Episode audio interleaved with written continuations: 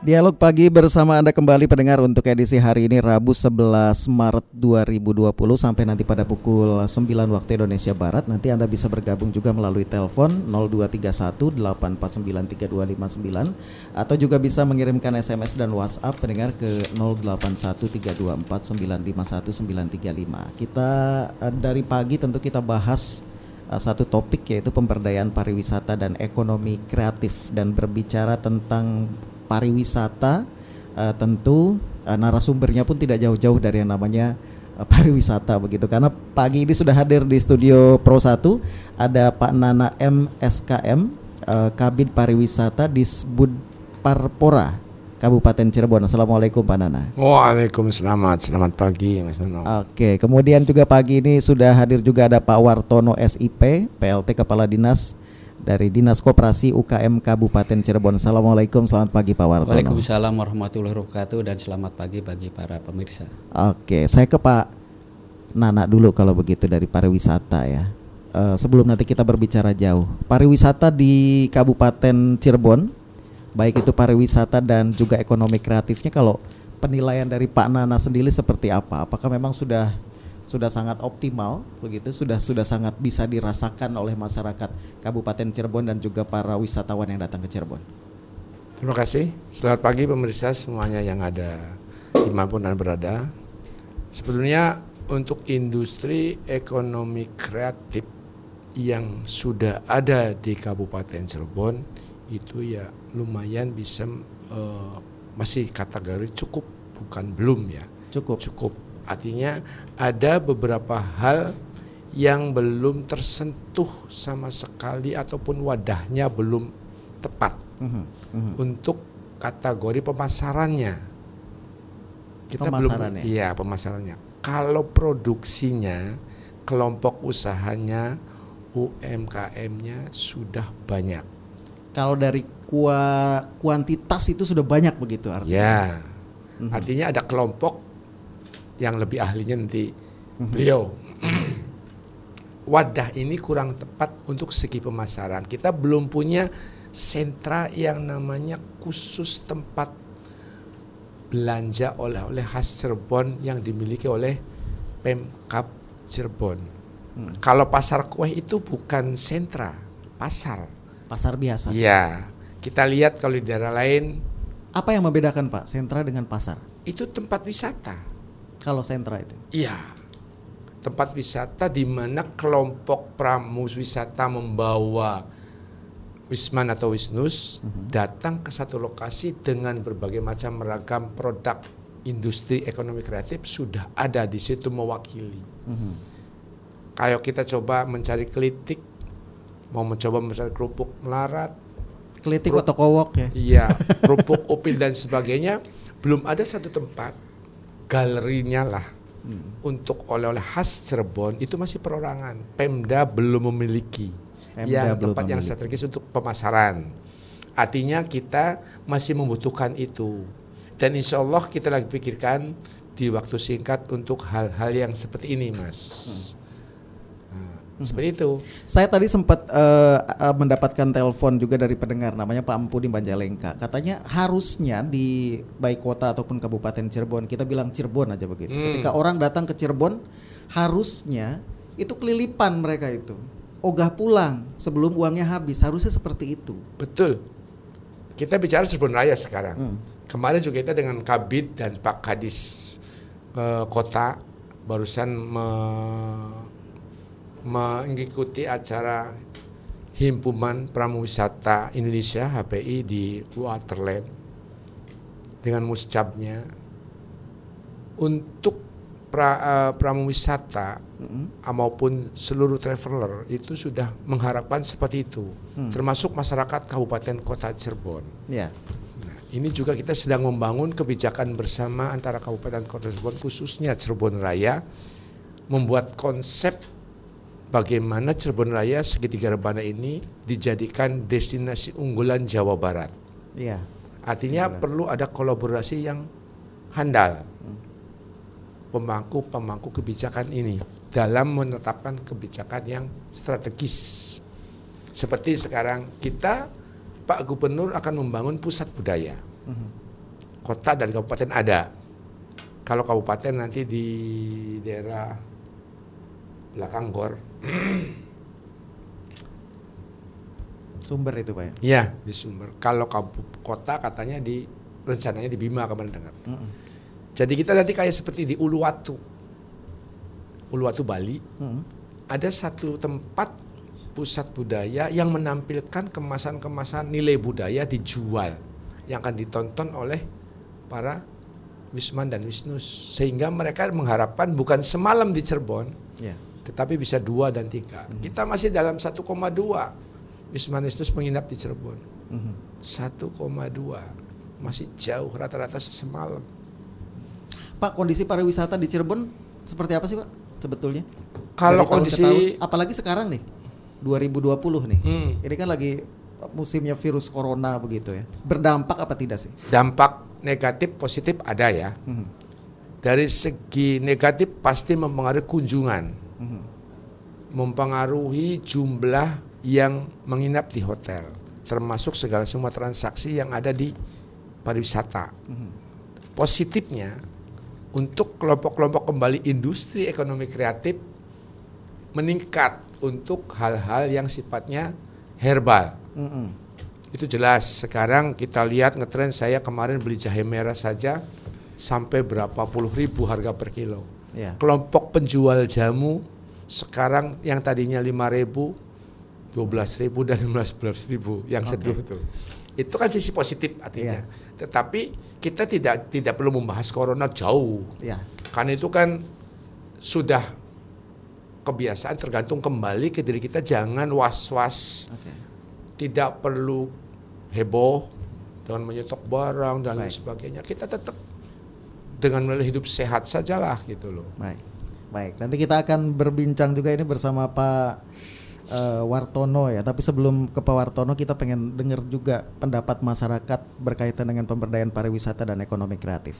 Ya kalau menurut saya tentang pemberdayaan pariwisata di kota Cirebon ini masih sangat minim dan itu bisa dilihat ketika ada wisatawan yang datang ke Cirebon tidak lain kunjungannya hanya ke keraton, kemudian juga batik dan wisata kuliner. Dan Cirebon itu memang punya potensi yang sangat luar biasa. Adanya pantai, pantai salah satunya adalah Pantai Kejawanan. Dulu pernah diwacanakan oleh pemerintah bahwa pantai tersebut itu akan dibuat destinasi untuk bisa menarik wisatawan. Tapi sampai saat ini tujuan tersebut tidak pernah direalisasikan oleh pemerintah. Kemudian untuk sektor UMKM yang ada di kota Cirebon ini masih sangat lesu. Karena apa? Karena kurangnya modal dan memang pihak dari UMKM itu banyak sekali mengeluhkan tentang minimnya kur untuk bisa menambah modal UMKM yang ada di Cirebon supaya bisa menggeliat dan bisa menjadi tulang punggung ekonomi yang ada di kota Cirebon. Menurut saya pariwisata Cirebon masih harus perlu dibenahi terutama sosialisasi sosialisasi itu harus dilakukan oleh pihak-pihak tertentu yang berkaitan dengan pariwisata. Kita lihat akhir-akhir ini banyak pengunjung datang ke objek wisata budaya di Keraton Kasepuhan. Nah, di sinilah perlu adanya pembenahan pariwisata khususnya untuk lahan-lahan parkirnya itu perlu ditata lagi. Masih banyaknya ngemis-ngemis di depan masjid itu perlu ditata lagi apa harus dibersihkan. Untuk industri kreatif untuk saat ini masih perlu ditingkatkan lagi agar nanti wisatawan yang datang ke Cirebon lebih banyak memilih oleh-oleh untuk dibawa pulang. Cirebon dikenal sebagai wisata kota wali, wisata religi. Sebenarnya udah bagus. Banyak wisatawan dari daerah lain berkunjung ke Cirebon untuk berwisata religi seperti ke ke Keraton Kesepuhan, Kanoman, ke Cirebonan maupun ke makam Sunan Gunung Jat. Namun yang harus diperhatikan fasilitas. Fasilitas banyak yang menurut saya belum layak, belum layak. Seperti di makam Gunung Jati, kualitas jalan yang masih masuk ke area parkir masih banyak jalan bergelombang dan bolong-bolong maupun akses jalan ke Keraton Kanoman yang sulit karena ada pasar. Setidaknya pemerintah memperhatikan fasilitas-fasilitas tersebut. Cirebon juga dikenal sebagai daerah pesisir. Sementara tempat wisata lautnya sangat-sangat kurang. Oke, itu sebagian pendapat masyarakat berkaitan dengan pariwisata dan juga pengembangan ekonomi kreatif ya. Kalau soal tadi uh, fasilitas dan lain sebagainya nanti akan dijawabkan oleh Pak Nana ya. Tapi saya ke Pak Wartono dulu. Di Kabupaten Cirebon Pak Wartono. Boleh digambarkan begitu uh, jumlah dari atau seberapa banyak sih uh, UM, UKM UMKM begitu atau ekonomi kreatif perkembangannya yang bisa mendorong sektor pariwisata? Terima kasih para pendengar yang saya hormati. Pada kesempatan ini saya ingin menyampaikan beberapa hal mengenai masalah eh, bagaimana usaha mikro, kecil dan menengah yang di Kabupaten Cirebon tentunya untuk mendukung dengan sektor pariwisata.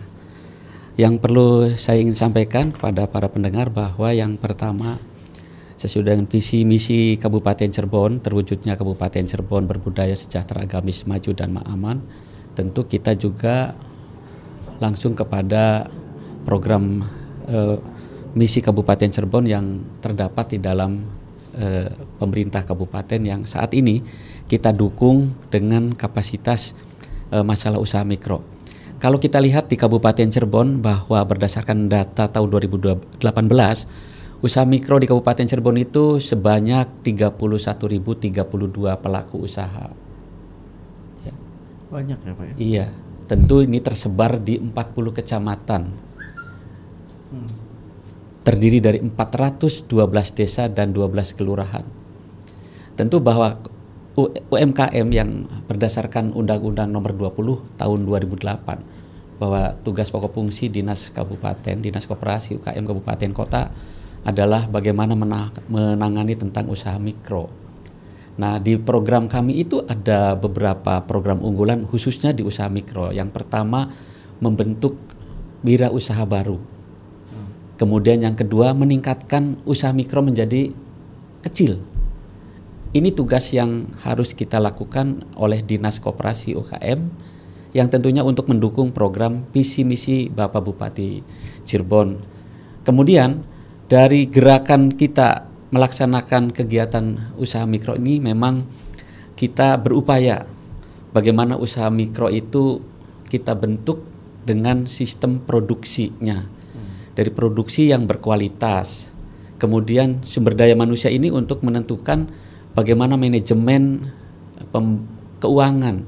Kemudian juga bagaimana tentang pengemasan bagaimana tentang uh, permodalan dan pemasaran tentu bahwa untuk memenuhi destinasi wisata yang ada di Kabupaten Cirebon, usaha kecil, usaha kecil menengah atau usaha mikro ini yang dilakukan oleh Dinas Koperasi merupakan salah satu kegiatan program unggulan yaitu memenuhi bagaimana usaha mikro di Kabupaten Cirebon itu memiliki kapasitas kualitas yang bagus untuk bersaing di pasaran terutama pasar eh, baik pasar tradisional maupun pasar eh, modern. Tentu bahwa untuk produksi kita mengadakan pelatihan-pelatihan dengan pendampingan. Okay. Kemudian untuk masalah kemasan, ya kemudian juga untuk permodalan, tentu tadi disinggung tentang modal. Memang kita masih memaklumi bahwa usaha mikro cukup besar, kemudian juga permodalannya memang ada sebuah eh, apa namanya eh, hambatan dalam segi permodalan. Pertama, kita sudah melakukan kerjasama dengan pihak-pihak terkait. Pemerintah daerah Kabupaten Cirebon tahun 2007 ini telah mengalokasikan dana APBD sebesar 1,5 miliar untuk modal para pelaku usaha mikro yang tergabung dalam APBD. dari APBD. Tahun 2007 itu sudah mengalokasikan 1,5 miliar yang tentunya uang tersebut, dana tersebut atau modal tersebut kita kerjasamakan dengan BPR yang ada di wilayah wilayah kecamatan di Kabupaten Cirebon dalam rangka untuk memberikan kredit usaha.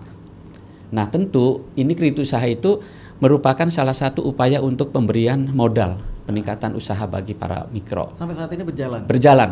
Nah dana tersebut kita titipkan melalui Bank BPR. Namun demikian bagi para usaha pelaku usaha mikro yang akan mengajukan program kredit tersebut memang ada beberapa persyaratan yang harus dilakukan mm-hmm. yaitu pertama mengajukan permohonan tentu kita dari dinas koperasi mengadakan verifikasi di lapangan sesuai dengan usahanya. Baik, nanti kita ngobrol-ngobrol lagi Pak. Siap. Karena saat ini saya eh, pengen tahu juga begitu. Karena membahasnya mengenai ekonomi kreatif ya kita juga harus ngobrol sama yang penggiat ekonomi kreatif dong Pak Siap. ya.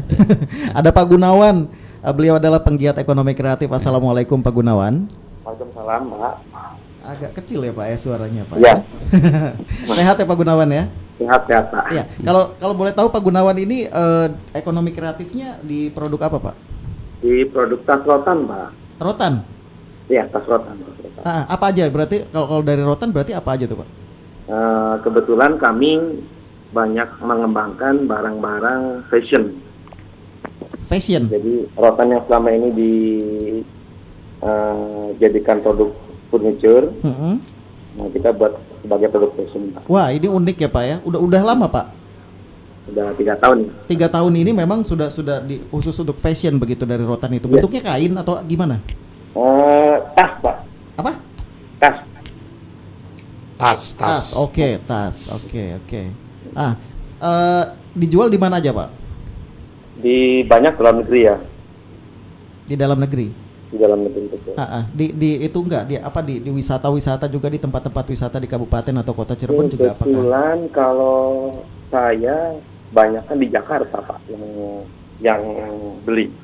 Oh justru malah orang Jakarta yang beli. Iya, memang karena Jakarta pasarnya pas buat produk kita itu. Pak. Ah, oke oke oke. Ini Pak Pak Gunawan di studio Ya. juga ini ada Pak eh, Nana dan juga Pak Wartono ini. Mungkin boleh Ya, saling salam sapa Pak. Nana.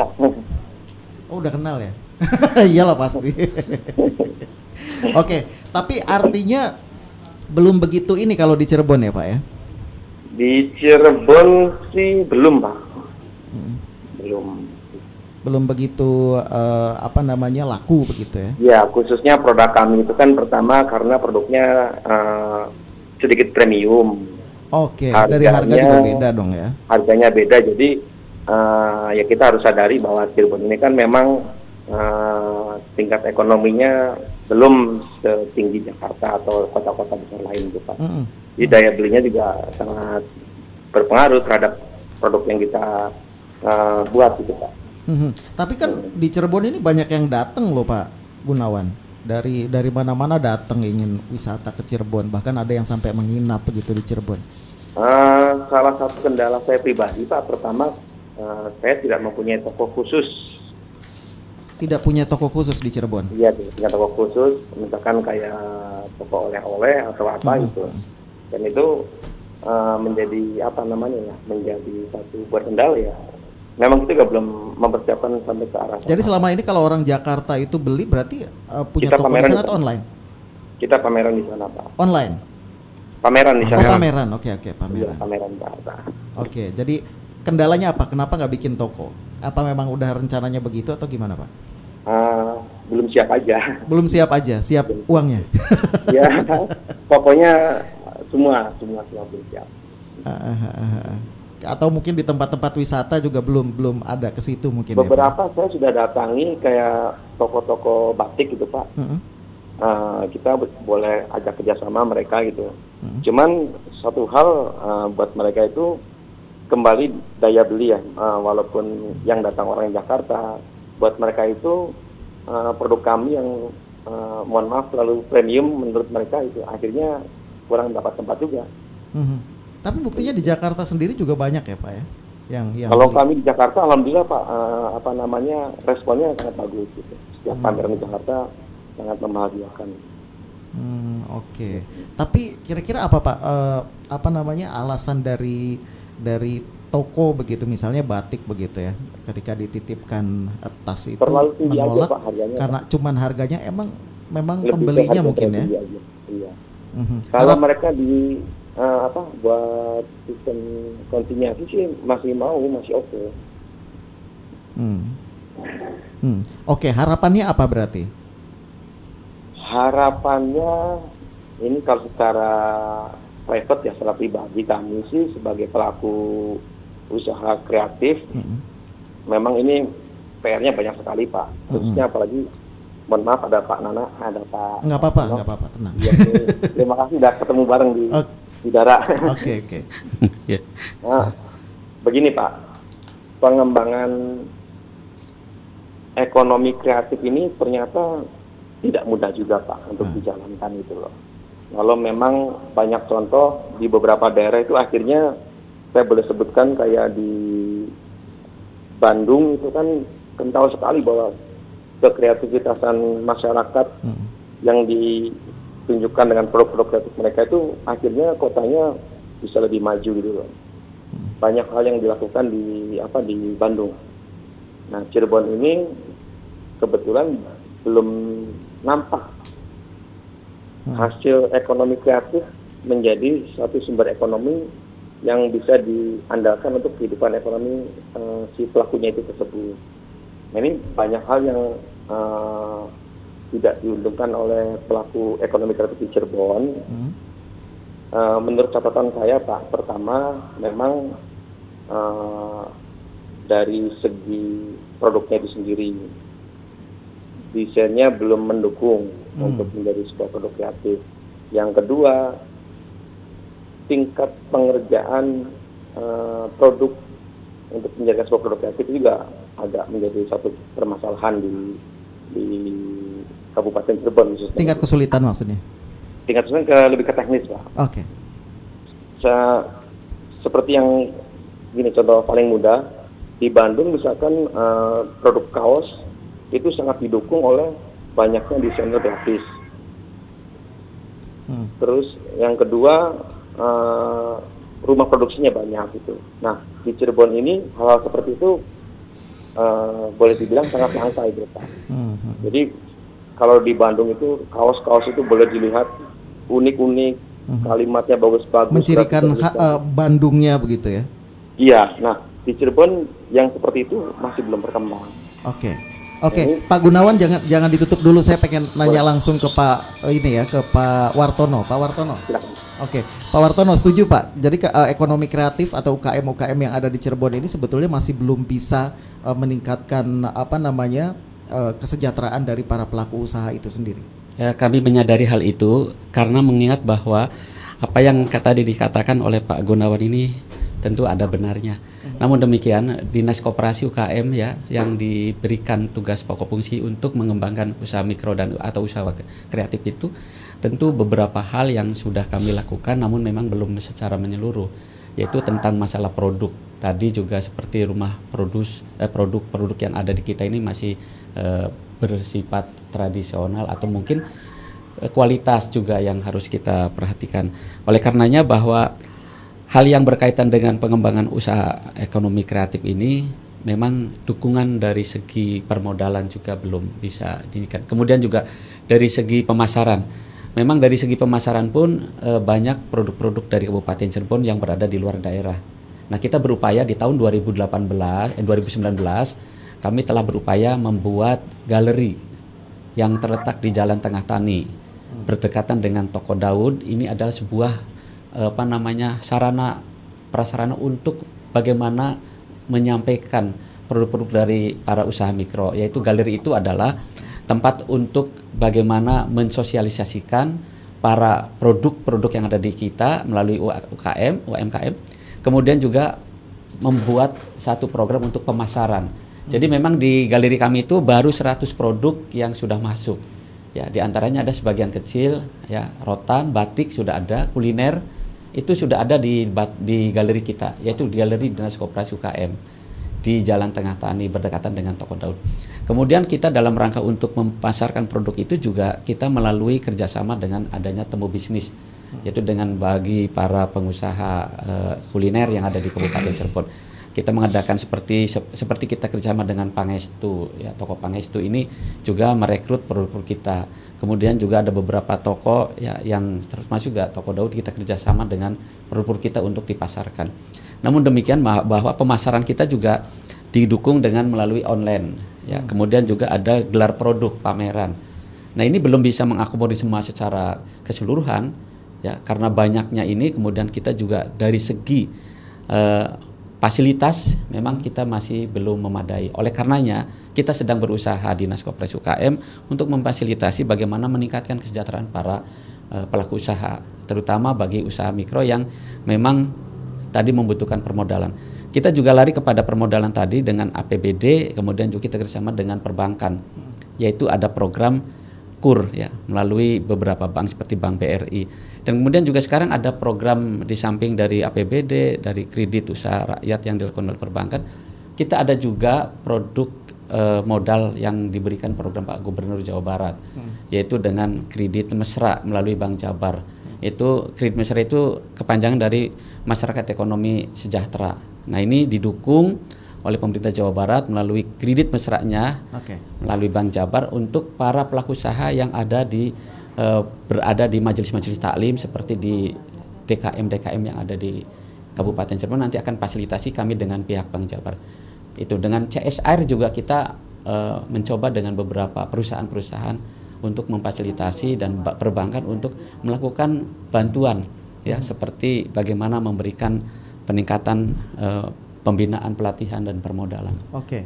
Itu uh, jadi memang diakui begitu ya Pak ya? Ya tentu memang kami sedang bekerja keras Oke, karena uh, tentu kita sudah berupaya ya tentu memang ada sebagian juga yang produknya dipasarkan ke Jakarta hmm. ya karena itu bisa juga masuk ke kualitas ekspor. Tapi Pak Nana saya sayang juga begitu ya karena ini produknya Pak Gunawan ini bagus loh mencirikan uh, Cirebon banget Cirebon itu kan terkenal rotannya Pak selama ini rotan itu kan hanya dijadikan apa namanya meja, kursi begitu, yeah. furniture begitu. Tapi ini ada khas yang namanya tas begitu. Kenapa tidak apa ya ketika orang datang begitu wisatawan datang ke tempat wisata uh, kemudian dia datang melihat ada tas itu khusus begitu. Pulang dia membeli gitu. Kenapa nggak nggak seperti itu begitu? Sayang sekali. Sementara orang Jakarta udah banyak yang beli nih, Pak. Oke, selamat pagi Mas Gun. Mudah-mudahan masih monitor Mas ya. Gun. Halo Mas Gun. Oh sudah terputus katanya. Ya. Oke. Oke. Okay. Kalau masalah bicara industri ekonomi kreatif apalagi kreasi anak bangsa seperti Pak Gunawan, Pak Gunawan ya. Hmm. Hmm. Itu saya boleh acungkan jempol karena di dalam industri ekonomi kreatif perlu ada inovasi dan kreasi. Hmm. Terkait dengan produk yang Mas Gun katakan tadi, kalau terkait dengan hasil premium uh-huh. itu kan sudah digarisbawahi Mas Gun premium. Harganya di atas satu setengah. Kalau kita paskan tempat pariwisata daya beli pasti kurang. Kecuali kita pajang di Hotel Aston hmm. Patra bikin seperti galeri kecil itu sudah saya sampaikan.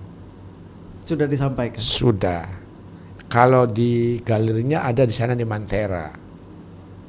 Mantera sudah ada di sana. Untuk produk-produk maskun itu pajak juga di Mantera. Jadi kalau yang datang ke Cirebon pasti saya bawa ke Mantera untuk premium. Hmm. Kalau yang untuk biasa kan yang jalan banyak. Kalau premium itu sekitar berapa sih Pak? Di atas berapa gitu? Ya 600 ke atas lah paling minim. 600 ribu ke atas? Iya. Ya? Dan itu tasnya bagus dan saya pun dikasih satu. Oh dikasih ya Pak? Enggak ya, beli ya? Enggak dikasih jujur saja. Dan untuk wadah promosi pemasaran hmm. itu Dekranasda sudah fine dengan kooperasi, biasa dibawa pameran ke mana-mana, yeah. produk rotan itu, yeah. pemasarannya untuk memperkenalkan produksi itu Dekranasda sudah ada fine dengan kooperasi dengan kita ke mana. Dan kita juga sekarang untuk meningkatkan perekonomian rakyat, kita lagi menitik tolakan ke pengrajin batik untuk tahun ini. Kenapa? Hampir punah para pengrajin batik yang merupakan nilai oh, okay. regenerasi apa ya? Regenerasinya gitu kan. Iya. Karena mereka lebih senang kerja di Alfa daripada belajar membatik atau kita dia di dengan gerabah, hmm. dia enggan menjadi pembuat gerabah, tangannya kotor, cantik-cantik, dia lebih senang bekerja di Jogja. Hmm dan itu sudah saya merangkul LSM untuk pemberdayaan masyarakat, Mas Dadu. Hmm. LSM juga semua tidak jahat, ada yang baik. Mas Dadu ini bekerja sebagai grow up. Orang tua asuh Siti Nangun, dia yang mendata, yang meninventarisir anak remaja putri, khususnya untuk didata dan diberikan sosialisasi tentang pewaris pengrajin gerabah. Sekarang sudah berjalan. Sudah berjalan. Jadi orang tua asuh dari Telkom, Mas Dadu, dan sekarang juga lagi dengan UGM pasca sarjana untuk desa Bojong dan Siti Yunangun pembangunan industri ekonomi kreatif di sana banyak sebetulnya. Kalau di Tegalwangi sudah oke. Okay. Lahan parkir bus untuk tujuh bus sudah ada samping lapangan. Cuman yang lah kita pikirkan dengan Bapelit Bangda kemarin kita sudah sokong respon dari yang bersangkutan telat hmm. terkait untuk tempat pelatihan. Kalau ada para siswa yang hadir itu kalau satu dua nggak apa-apa, dua bus, empat hmm. bus itu kita belum punya tempatnya. Dari Pemdanya. Yang masih di balai desa dan itu ada ekskoperasi hmm. sudah kita tinjau dengan Babel Bangda sudah kita arahkan silakan untuk direnovasi nanti secepat mungkin anggaran ajukan kita dukung hanya sekedar perlu blower dan sebagainya itu bisa menampung hampir seribu kalau untuk anak-anak belajar menganyam hmm. seperti itu mas okay. jadi untuk industri ekonomi kreatif juga nanti dari Pak Gubernur akan ada. Jadi nanti ada galeri, ada untuk penjualan juga, hmm. Ada untuk action barangkali turis dan yang datang ini ingin belajar membatik, hmm. menganyam rotan, membuat gerabah. Sementara ini kalau yang saya lihat adanya di ini ya Pak ya di pusat batik gitu, di Trusmi itu ada loh tempat yang memang untuk belajar batik di ya. tapi itu kan mungkin dari pelaku usaha ya Pak. Hmm, nanti kita pemerintah akan daerah akan mendapat bantuan dari, dari gubernur. Konon kabarnya tempatnya yang di tanah provinsi yang dekat masjid di Plumbon. Masih konon gitu Pak ya? Enggak itu sudah dipastikan oh, sudah penetapannya karena itu kan pertama terkait dengan status tanah. Hmm. Pembangunan itu tidak akan terjadi kalau status tanah tidak jelas. Hmm pembangunan tidak jadi kalau status tanah masih merupakan uh, bukan milik Pemda. Seperti yang saya katakan tadi ada pendapat para pemirsa itu fasilitas pariwisata hmm. masih kurang, pengemis penataan. Gunung Jati lah sekarang. Hah? Gunung Jati bagaimana Pak? Ya Gunung Jati maupun Keraton Kesepuan itu masih menyangkut dengan status keraton pemiliknya akan sulit untuk pengembangan dan perbaikan. Sebatas sosialisasi oke. Okay. Kita di Gedung Jati sudah membangun. Tapi kalau untuk kebijakan agak sulit ya. ya. Koperasi sudah membangun berapa kios di sana? Ada 23. 23. Sampai dari sekarang ada 40 di, di lokasi parkiran. Parkiran. Kesepuhan. Iya. ya. Bukan di Gunung Jati. Gunung Jati. Oh, sorry, sorry di Gunung Jati. Untuk Jadi, usaha. Ya. Dari Dina Provinsi hampir berapa itu? 90-an Cuma di situ masih ada konsleting. Saya katakan konsleting kenapa? Status tanah antara Korem dan Gunung Jati. Iya, betul. Parkirnya. itu pemilikannya ruko-ruko itu milik Pemda asli. Hmm. Yang membangun Pemda. Tetapi dalam prakteknya saya jujur saja walaupun biar nggak apa-apa orang Korea mendengar ini okay. hal yang penting harus patut kita sampaikan -hmm. kalau benar. Biar komunikasinya komunikasi ya. jalan dan berharap itu akan kembali kepada fungsi awal untuk ekonomi rakyat murni bukan penekanan dan ajang pendapatan. Oke. Okay. Kita memflot waktu itu sesuai dengan perjanjian 168 sewa. Yang terjadi sekarang banyak mendengar ke saya ke koperasi mungkin menjerit sampai 3 juta dimintain. Itu saya. Kedua, mohon maaf saya ngomong hari ini jujur terkait dengan pungutan retribusi Hmm, hmm. Retribusi parkir memang milik Korem. Okay. Tiketnya wisata religi. Perda retribusi ada di kita. Tetapi tiketnya diambil semua tidak disetorkan ke kami. Kalau terkait tadi termasuk jalan bolong-bolong, iya. parkir, ya kita kita juga ditanya gimana.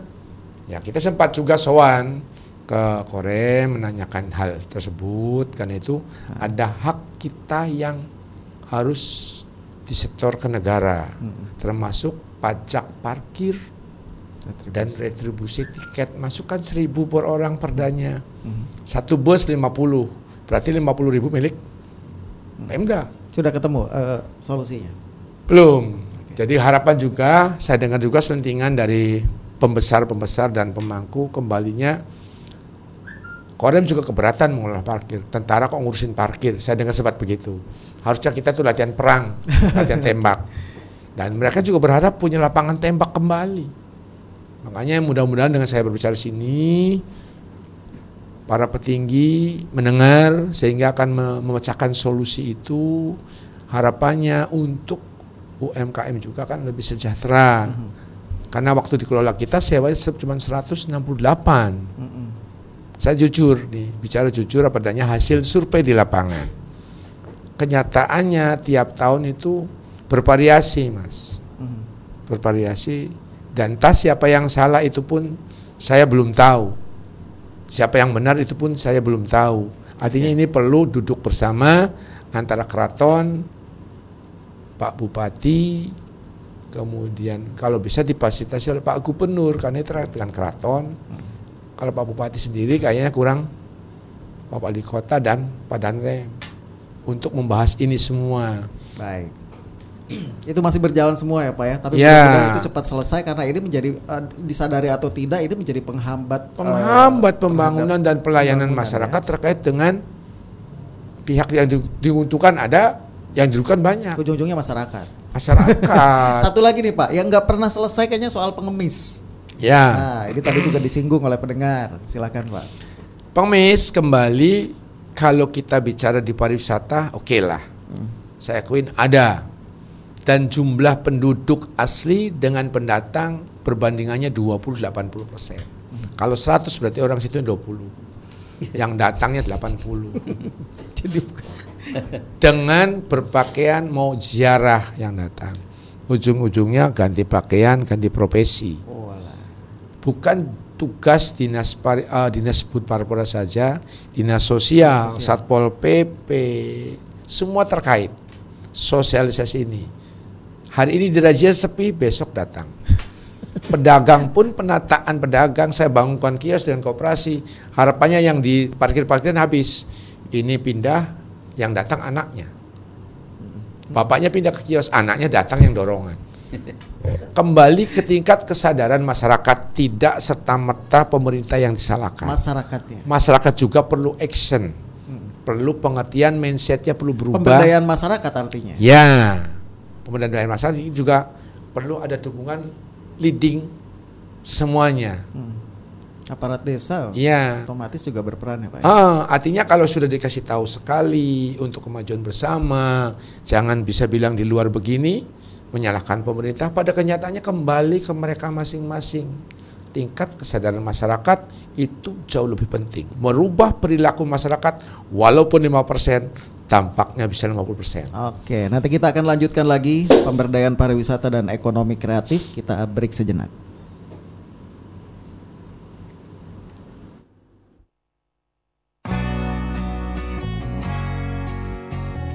Anda sedang berada di zona 510, lintas Cirebon pagi.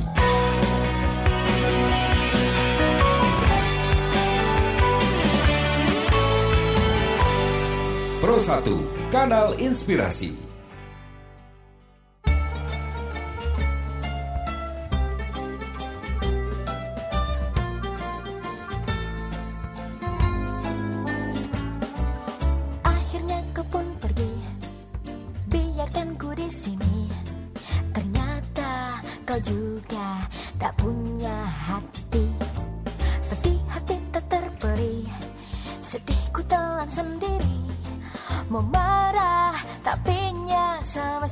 Siapa?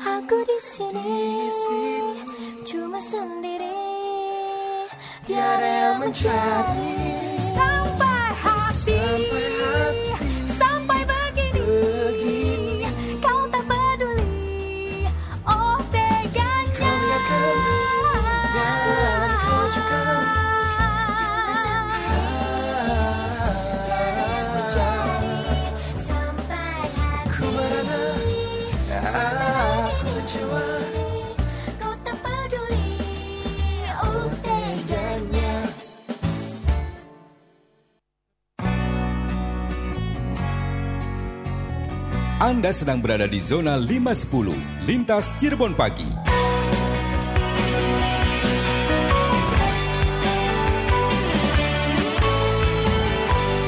Pro 1, Kanal Inspirasi.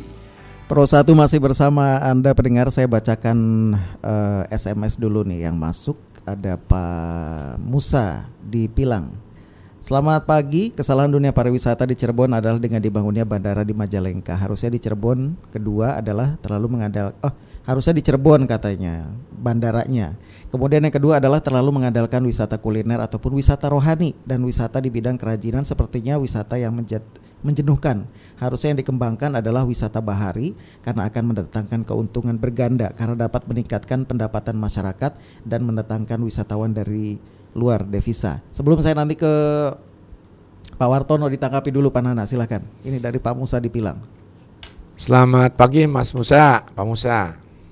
Tentunya pendapat Pak Musa saya hargai, bagus. Terkait kita Kabupaten Cirebon, kota punya gurilap. Apa itu? Gunung, rimbah, laut, dan pantai. Bahasa kita Iya gurilap iya ya. iya, gurilap. Jadi bukan di dikesampingkan. Kita berdasarkan gurilap itu sudah kita bahas untuk Bahari, Ambulu kita udah support. Walaupun embrio lahir di di bulan Maret 2019 mencapai kunjungan 40 ribu dan sudah tren. Kita support semuanya akan dibangun wisata Gebang Mekar oleh Pak Gubernur. Ada mangrove di Mundu. Ya, kotanya ada waterland. Sudah merupakan sisi bahari yang kita bangun sepanjang pantai Kabupaten Cir- anu, Cirebon istilahnya. Nah, terkait dengan Cirebon Raya itu nanti juga bergabung dengan yang di itu pelabuhan yang Subang itu apa Mm-mm, itu? mm. Lah, maaf lupa. Nah, itu juga akan menghubungkan itu semua apalagi kita tidak membahas PJB lah. Kita punya stasiun kereta yang 24 jam Cirebon. Itu Cirebon punya. Menguntungkan punya. Tiga jam udah nyampe Tidak Jakarta. semua kota besar semua apa kereta berhenti, cuma Cirebon.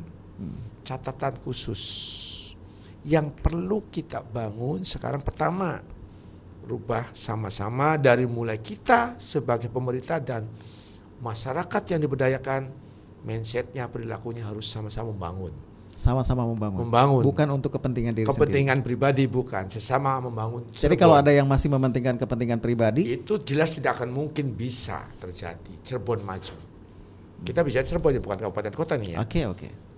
dari kita sebagai pemerintah masyarakat yang paling bawah sampai yang tertinggi daya pikirnya sama-sama punya mindset yang satu bangun Cirebon maju Harus satu mindset. Iya. Oke, baik. Saya ke Pak Wartono. Cirebon terlalu mengandalkan kuliner, bener nggak Pak? Tentu benar sih ya. Oh, benar sih ya. Iya.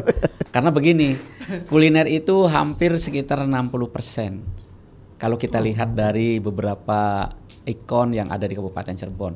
Karena para usaha mikro, kecil dan menengah itu ya di satu pihak ada kerajinan rotan, batik ya. Kemudian juga kita kan di usaha mikro itu ada usaha kreatif itu kan ada bidang perdagangan, jasa dan sebagainya. Tapi yang paling dominan di Kabupaten Cirebon adalah kulinernya. Yang tentu 60% ini di, dibuat oleh para usaha kreatif ini atau usaha mikro sangat dominan karena di sini bahan-bahan bakunya cukup banyak. Ya, ada kuliner produk dari olahan pertanian, ada hasil laut dan sebagainya. Nah, di sini bahan bakunya cukup banyak, kemudian bisa menampilkan beberapa jenis olahan. makanya Pak Pak Dono Ya. wisata yang datang ke Cirebon hanya weekend, datang makan, belanja, pulang Balik lagi. Gitu ya, balik lagi ya. Iya. Karena mindset kita masih seperti yang Pak Wartono katakan itu. Harusnya Bukan gimana Pak? bagaimana inovasi supaya mereka ditahan. Kalau weekend kan. Sabtu Minggu, berarti Ya. Senin sampai Jumatnya ke mana Pak? kan gitu ya. Ya, Ah, artinya Sabtu Minggu datang mereka dari Bogor, Nah, dari pulang Bandung, selesai. makan nasi jamblang, belanja batik, beli kerupuk, pulang lagi. Harusnya gimana? Ideal Harusnya in- inovasi kita diinginkan Inovasi. Berma bersama-sama membuat inovasi. Kita tahan mereka supaya menginap, kita bikin event. Kayak saya lagi berusaha membuat event. Event itu malam hari, Cirebon Night Festival. Mereka di- dipicu, dirangsang untuk bisa oh pengen lihat penasaran apa sih Oke. Festival Night Mas Res. Mas Res itu apa? Padahal Mas Sandiwara ya. Iya, iya, Mas Sandiwara. itu ya. Atau bikin event RRI yang dulu ada pagelaran wayang, Nah, topeng, apa pun anak-anak jalannya yang itu kita rangkul. termasuk Supaya ekonomi kreatifnya juga. Iya. berjejer di situ.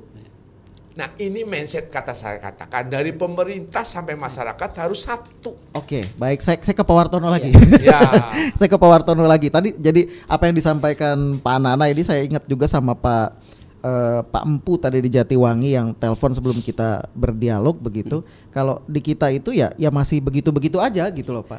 Yang udah besar ya ya udah biarkan besar begitu. Tapi apakah tidak ada inovasi lain sehingga eh, orang tuh tidak hanya hanya menikmati batik, tidak hanya menikmati wisata religi, tapi menikmati yang lain-lainnya. Eh, Begini Mas, kita ini mempunyai satu unggulan yang tadi dikatakan alat transportasi bahwa stasiun itu semuanya kereta api akan berhenti. Tapi ada satu hal lagi, kita punya pintu gerbang keluar masuk jalan tol di Kabupaten Cirebon itu lima titik. Ini luar biasa.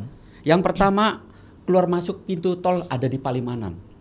Yang kedua kemudian di Ciperna, di Plumbon, di Kanci dan Ciledug.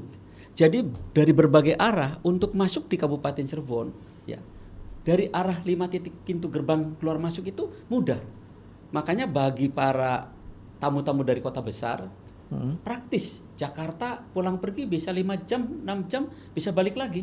Mereka itu belinya yang paling penting adalah tadi dari kulinernya. Karena mereka kalau ke Cirebon itu setelah menikmati jamblang, nasinya, kemudian pal gentong, kemudian tahu gejrotnya, docangnya dan sebagainya, lalu mereka itu bisa pulang kembali. Iya, tapi apakah kita hanya puas seperti itu pariwisata kita? Kita sedang berusaha dengan berbagai pihak, ya.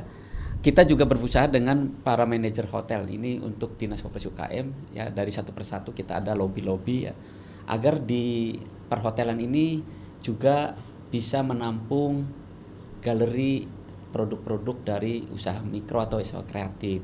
Contoh misalnya, ya di sana itu adalah satu ruangan, ada batik, ada rotan, ada kuliner yang kemasannya bisa bersaing. Lalu bisa juga ini dengan beberapa hotel kita juga sudah mulai mengadakan lobby-lobby untuk kerjasama itu. Yang kedua, kita juga dengan dinas yang terkait itu bagaimana kita ada pagelaran-pagelaran musik ya Pak, pagelaran-pagelaran ter- musik tradisional. Hmm. Itu mendukung soalnya. Itu sangat mendukung. Misalnya di pasar batik, ya di pasar batik ber- eh, Trusmi, itu di sana ada semacam tempat untuk pagelaran seni topeng. Nah, di mana misalnya setiap hari Sabtu dan Minggu bisa ada pagelaran seni topeng, tari topeng bagi para seniman-seniman yang ada di kita sehingga bisa menarik wisata, apa terutama orang-orang yang dari luar daerah. Itu untuk pertunjukan Pak Topeng ya. Pertunjukan. Nah, bagaimana ketika ada orang datang ke sini ingin membawa topeng khas Cirebon? Nah, tentu kita juga di galeri sekarang tadi yang disampaikan oleh Pak Gunawan, kita sudah menarik beberapa produk eh, kerajinan rotan yang sudah masuk. Dekranasa itu tadi. Ya. Dek- Nah, di kita ada sudah. Tapi belum memang belum menyentuh nih Pak Gunawan, belum disentuh oleh kita. Artinya produknya belum saya eh, belum kita perkenalkan apa untuk tempat. Artinya tadi Pak Gunawan mungkin mencari tempat sebenarnya, sesungguhnya mencari tempat. Mencari tempat. Iya, mencari tempat untuk dipasarkan. Tapi saya kira bahwa dengan nanti ya sudah kita eh, sudah satu tahun kita sudah berjalan tahun kedua kita produk-produk itu bisa ditampung di galeri. Nanti dari RRI akan saya ajak untuk berkunjung di galeri milik Dinas Koperasi UKM di Jalan Tengah Tani, ya Jalan Jakarta. Itu kita bisa menampung beberapa produk. Hanya di belum semua ini belum semua, Oke. baru 100 produk.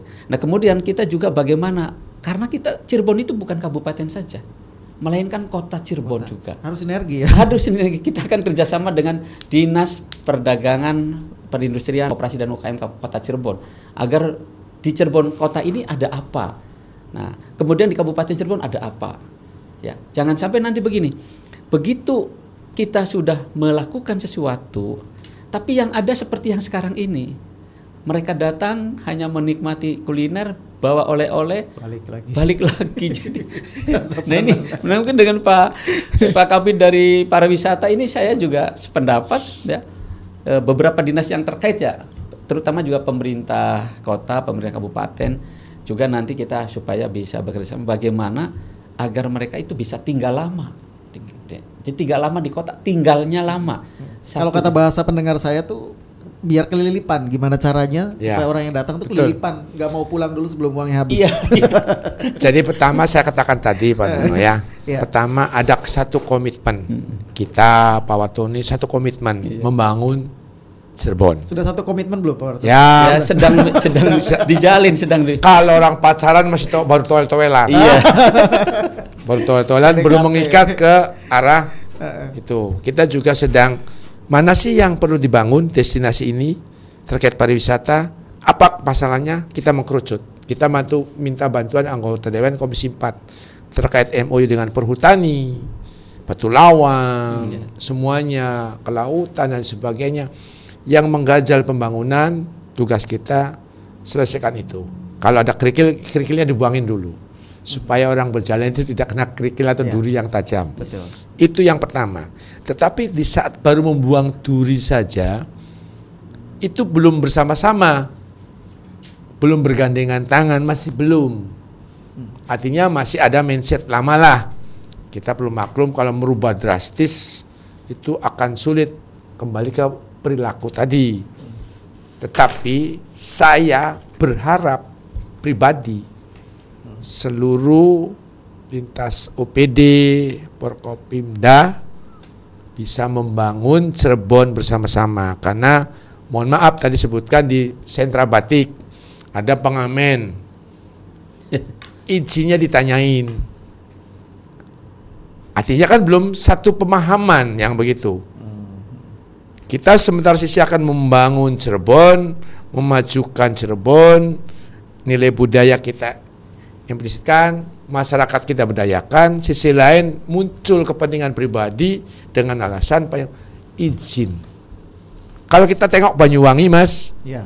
semua festival tidak mengenal izin kita kirim jadwal ke leading sektor Porkompimda Otomatis. otomatis birokrasi masih ada itu ganjalan juga. Nggak bisa disalahkan Pak Watono saya dan semuanya. Atau masyarakat yang pengen tampil mengekspresikan nilai budayanya. Birokrasi masih ada. oke lah mudah-mudahan Pak Kapolres Pak Kapolres tak denger nih. Iya iya. tapi kan di bawahnya. Apakah sepemahaman? Tidak. Nah itu perlunya pemangku kebijakan. Saya ngomong jujur dengan harapan kalau kita nggak berani ngomong tidak akan maju-maju dong.